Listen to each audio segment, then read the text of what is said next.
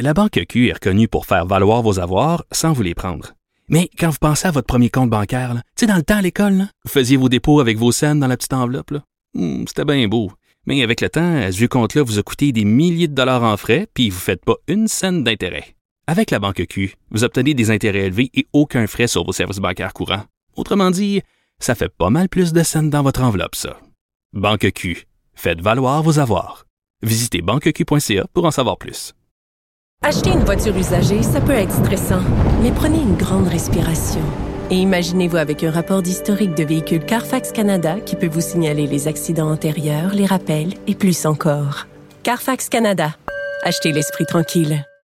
Je pense que c'est ce qui a fait sursauter le procureur de la Couronne. Nicole Gibault. J'en ai un ras-le-bol de ces gens-là. À mon sens, c'est de l'intimidation. Geneviève Peterson. C'est ça. C'est sauve en marchette, on aura le temps de le rattraper. La rencontre. Ouais, mais toi, comme juge, est-ce que c'est le juge qui décide ça? Com- Comment ça marche? Oui, oui, oui, oui, oui, oui, oui, oui. C'est le juge. La rencontre Gibault-Peterson. Salut, Nicole. Bonjour Geneviève. Bon, il y a l'avocat euh, de l'ex-juge de Lille, euh, maître Jacques Larochelle, qui s'est avancé en disant que le cas du juge de Lille, c'était un cas euh, école euh, du mauvais fonctionnement du système de la justice et est allé jusqu'à dire que c'était loin d'être un cas isolé, selon lui. Ben oui, c'est selon lui. Là, Oui, le- la partie la plus importante de la phrase.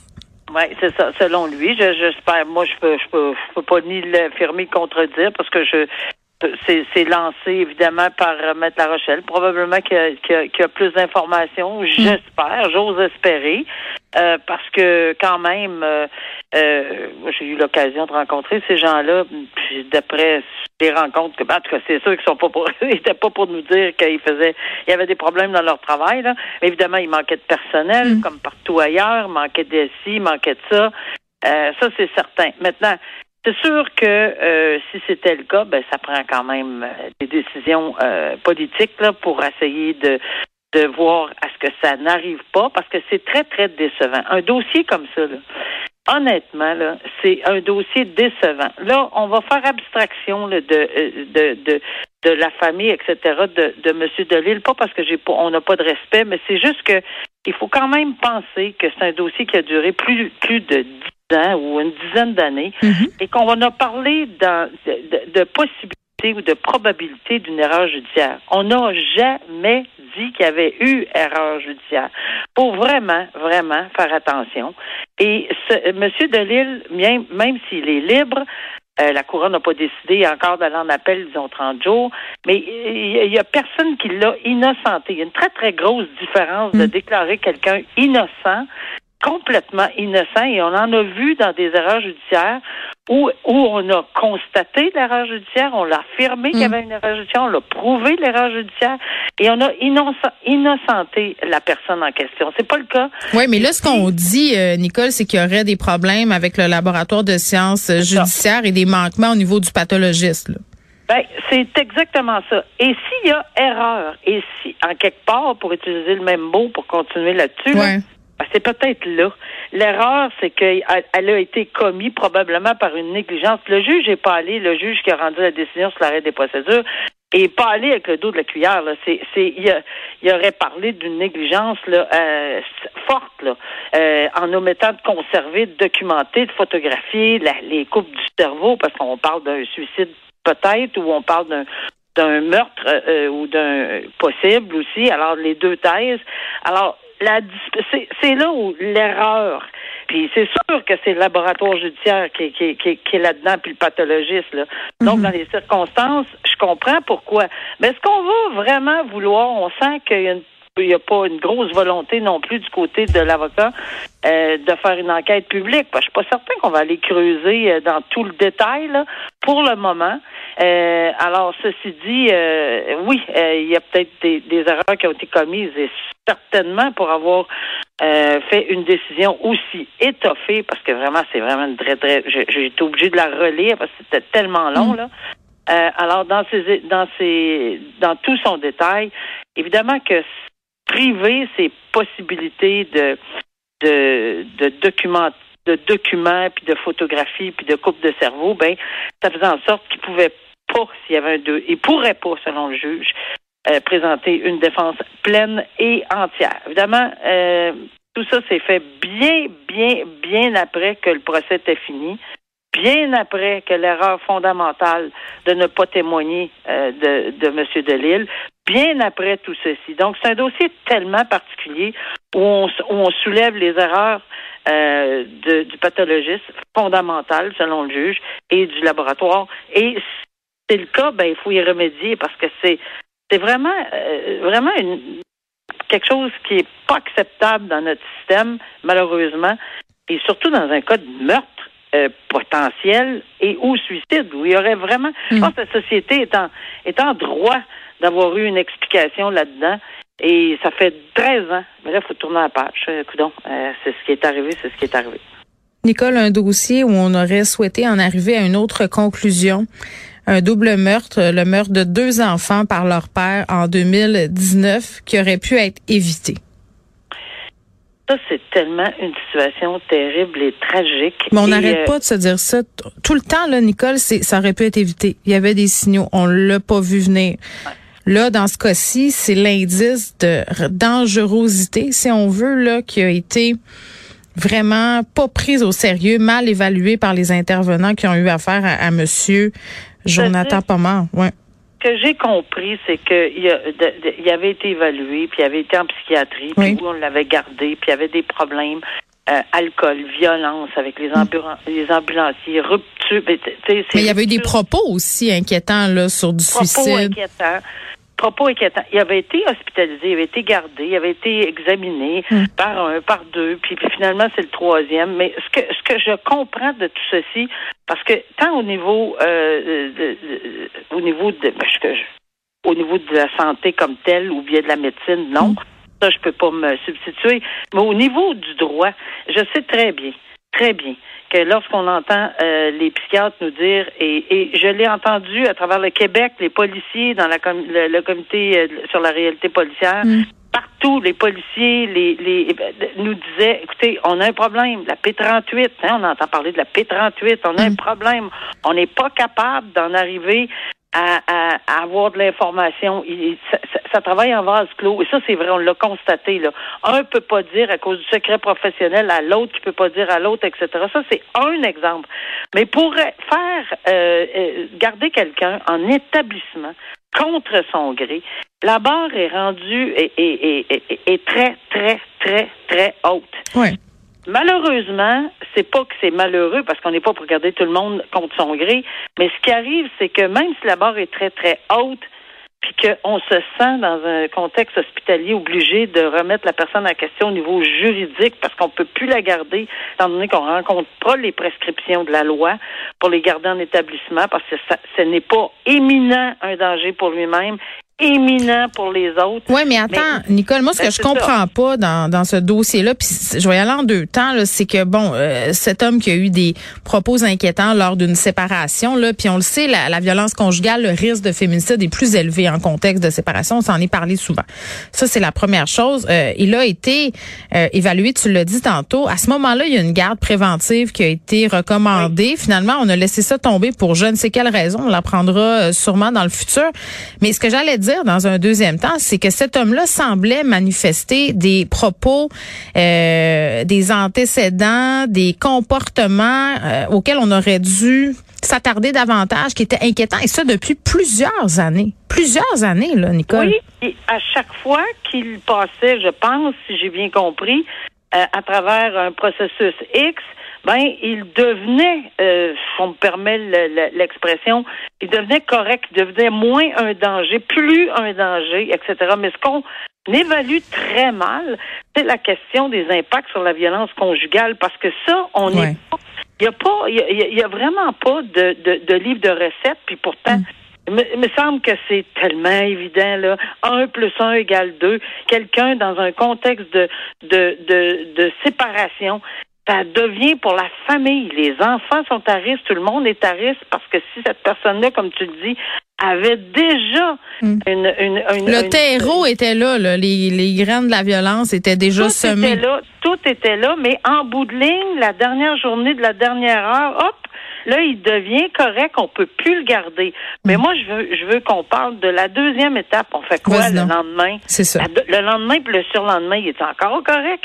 Dans des cas extrêmes, apparemment qu'on peut les suivre, mais je pense que le filet de sécurité, le, le réseau, euh, le filet de réseau, le service de proximité, Mm. le- tout un réseau autour, puis plus serré encore quand il s'agit de rupture puis de problèmes de santé mentale ou de non-acceptation de rupture. Il me semble que l'alerte est, jaune, bleu, jaune, orange, éclatante, ça frappe partout, on le dit puis on le répète, mais j'ai hâte de voir si on va mettre en place ce genre de filet de sécurité. Arrêtons d'être trop frileux. Je comprends le respect à la droit privé, euh, euh, euh, à la vie privée. Je comprends tout ça. Mais oui, tu peux faire des évaluations en respectant le cadre de la vie privée, Nicole. Je peux pas croire. Oui, je, je, je suis tout à fait d'accord, mais c'est sûr qu'à un moment donné, les informations, tout le monde sont frileux. Je l'ai vu, on l'a entendu, nous autres, là, Mm. en comité, là. Ils sont tous frileux de se partager des informations. On n'a pas le droit, on n'a pas le droit, on n'a Mm. pas le droit. La loi de l'accès, là, oh, mon Dieu, la loi des privés, la P38.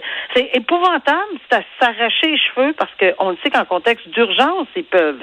Ils ont- sont frileux parce qu'ils ont un, euh, le respect du, euh, euh, voyons, du secret professionnel. Mm. Mais à part ça, là, il n'y a pas d'urgence, là. Mais regarde, tu sais, dans- 24 dans- heures, des fois, c'est dans 72 heures, là. Tu sais, dans la refonte euh, de la DPJ, là, suite à la commission Laurent Oui, et tout ça, on en est venu à la conclusion que parfois, il fallait que les différents professionnels se parlent plus. Là. On en a Oui. jasé de ce secret professionnel-là. Devrait être la même affaire euh, dans les cas de Ah, violence c'est- conjugale, le tribunal spécialisé. C'était une de nos recommandations. Mais je sais bien. Vraiment plusieurs recommandations là-dessus. OK, Ah. on revient sur une histoire, euh, Nicole, qui date un peu euh, pour les gens qui s'intéressent à la, au, au milieu de l'information, à l'extrême droite et au métier de journaliste. Des militants d'extrême droite du groupe Atalante qui étaient rentrés dans les bureaux de Vice à Montréal. C'était en 2018, je sais pas si tu t'en rappelles. Euh, étaient rentrés là parce que, bon, le- Vice avait l'habitude de s'intéresser euh, aux formations d'extrême droite au Québec, à la montée de ces groupes-là aussi. Et ils avaient fait éruption dans leurs locaux pour les intimider. Là, le leader du groupe était trouvé coupable en appel d'être entré par infraction pour dessin criminel chez Vice. Oui, puis euh, je me souviens très, très bien de cette affaire-là. Ça avait Oui. fait euh, euh, ça avait fait éclat, évidemment, parce que bon, on était rentrés. On n'avait pas tant que ça voulu être. Oui, mais c'est le temple sacré, un média. Tu, tu peux pas rentrer euh, Exact. dans un média intimider des journalistes. Là. Ce que je veux dire, ce que je veux dire, c'est qu'ils prenaient des moyens, euh, selon eux, le doux, là, on n'était pas Ben oui. méchants, on faisait juste des petites choses. On avait, tu sais, c'était dans une intimidation à douceur. Oui, ils étaient juste rentrés avec leur petite face fâchée. C'était bien ben relax. C'est c'est ça. Alors, une intimidation à douceur. On avait été un peu surpris, ben oui et non, là. Euh, J'avais lu la décision, puis finalement, j'étais pas tellement surpris du genre de décision qui avait été rendue. Euh, mais je suis encore, pas que je- j'étais absolument pas d'accord avec cette décision-là de la Cour du Québec à ce moment-là. Mm. Mais je suis contente qu'il soit là en appel et qu'on a mis euh, les cartes sur la table et qu'on ait dit non. Un instant, là, il n'y a pas de petites intimidations, de toute petite introduction par effraction. Il n'y a pas de toute petite façon de. Je, je, je, je, fais un résumé, là, évidemment, j'image ça, là, c'est Oui, pas. oui. C'est pas comme ça que ça s'est dit. La Cour d'appel par- parle un, beaucoup plus clairement que ça. non, le, le dos, c'est pas ça, là. C'est vraiment, tu sais, avait fait semblant de, de livrer un bouquet de fleurs, etc. C'est pour ça que je parle de douceur. Mais là, la Cour d'appel a dit non. Clairement, là, tout est en place. Il y avait une introduction. Il n'était pas euh, voulu. C'est une introduction par infraction. Et oui, il y avait une intimidation là-dedans. Sauf que parce qu'on parle d'un même événement, on, on met de côté la, la question de, de l'intimidation là, et euh, on fait en sorte qu'il est Mm. déclaré coupable de l'introduction par infraction et euh, évidemment on retourne le tout pour euh, une sentence. Il est plus acquitté là, il est coupable de cette de, de- Voilà. de- d'avoir de s'être introduit par infraction dans les bureaux euh, des journalistes. On termine brièvement, Nicole, parce qu'on suit le procès euh, de l'auteur de l'attaque de l'Halloween dans le Vieux-Québec euh, depuis que c'est commencé lundi. Là, euh, ça se passe mal, entre guillemets. Pour le jury, c'est difficile à cause de, notamment de la COVID-19. Euh, on perd du monde et là, ça a dû être ajourné jusqu'à mardi pour garder le quorum de 11 jurés. Et j'ai envie de commencer à dire, ben là, moi, depuis le début, là, lundi matin, j'ai Ouais. commencé des entrevues là-dedans en disant, puis je complètement à tort, là, j'étais certaine qu'on avait mis de côté ou qu'on avait choisi 14 jurys. Certaine. Oui, tu me l'as dit même lundi. Ben oui, je, veux dire, c'est pour moi, c'était même pas une question. J'apprends que non. Je sais pas pourquoi. Je sais pas pourquoi on l'a pas fait. Je sais pas qui a, a, pris. Naturellement, là, j'ai compris que le juge a dit hmm. j'assume cette décision. Mais est-ce qu'on a argumenté euh, en défense à couronne? Je sais pas. Mais est-ce que ça aurait changé quelque chose qu'il en tombe deux aujourd'hui, deux demain, deux une autre fois, etc. Ben moi, je pense que c'est un filet de sécurité pour un jury. Quand on est en COVID, on est encore en COVID, on est encore en pandémie, on est encore avec des des gens qui s'infectent les uns et les autres. On est dans une même pièce, on vit. Ils sont 12. C'est clair que dans ma tête à moi, il y aurait, c'était largement possible qu'il y ait eu une contamination à la ben. COVID. Largement. Sauf que, bravo, le juge s'était absolument informé si les gens étaient vaccinés. Dans un autre procès que j'ai commenté, le juge avait dit c'est pas important. Là, le juge dit c'est très important. Il avait demandé pour pas infecter les autres. Mais par contre, on prend 12 jurys et non 14.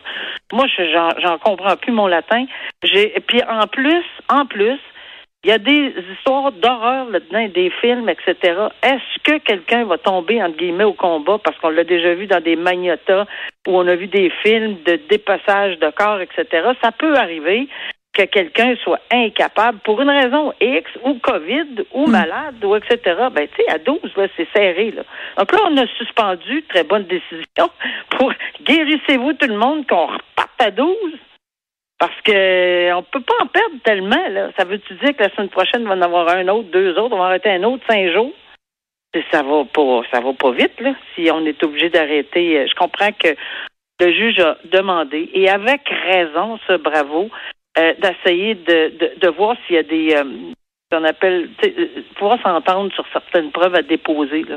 Parce que je veux dire, le fait que le policier est allé à quatre heures, tu sais, telle heure, telle heure, avec le numéro de matricule un tel, c'est des admissions là hmm. dans un procès, là, ça se fait des pages d'admission. Ça n'enfreindra absolument pas la défense de l'accusé, mais essayer, il, il, il, leur a demandé d'essayer de s'entendre sur des admissions. Très très bonne idée. Très bien, Nicolas. À demain. À demain. Au revoir.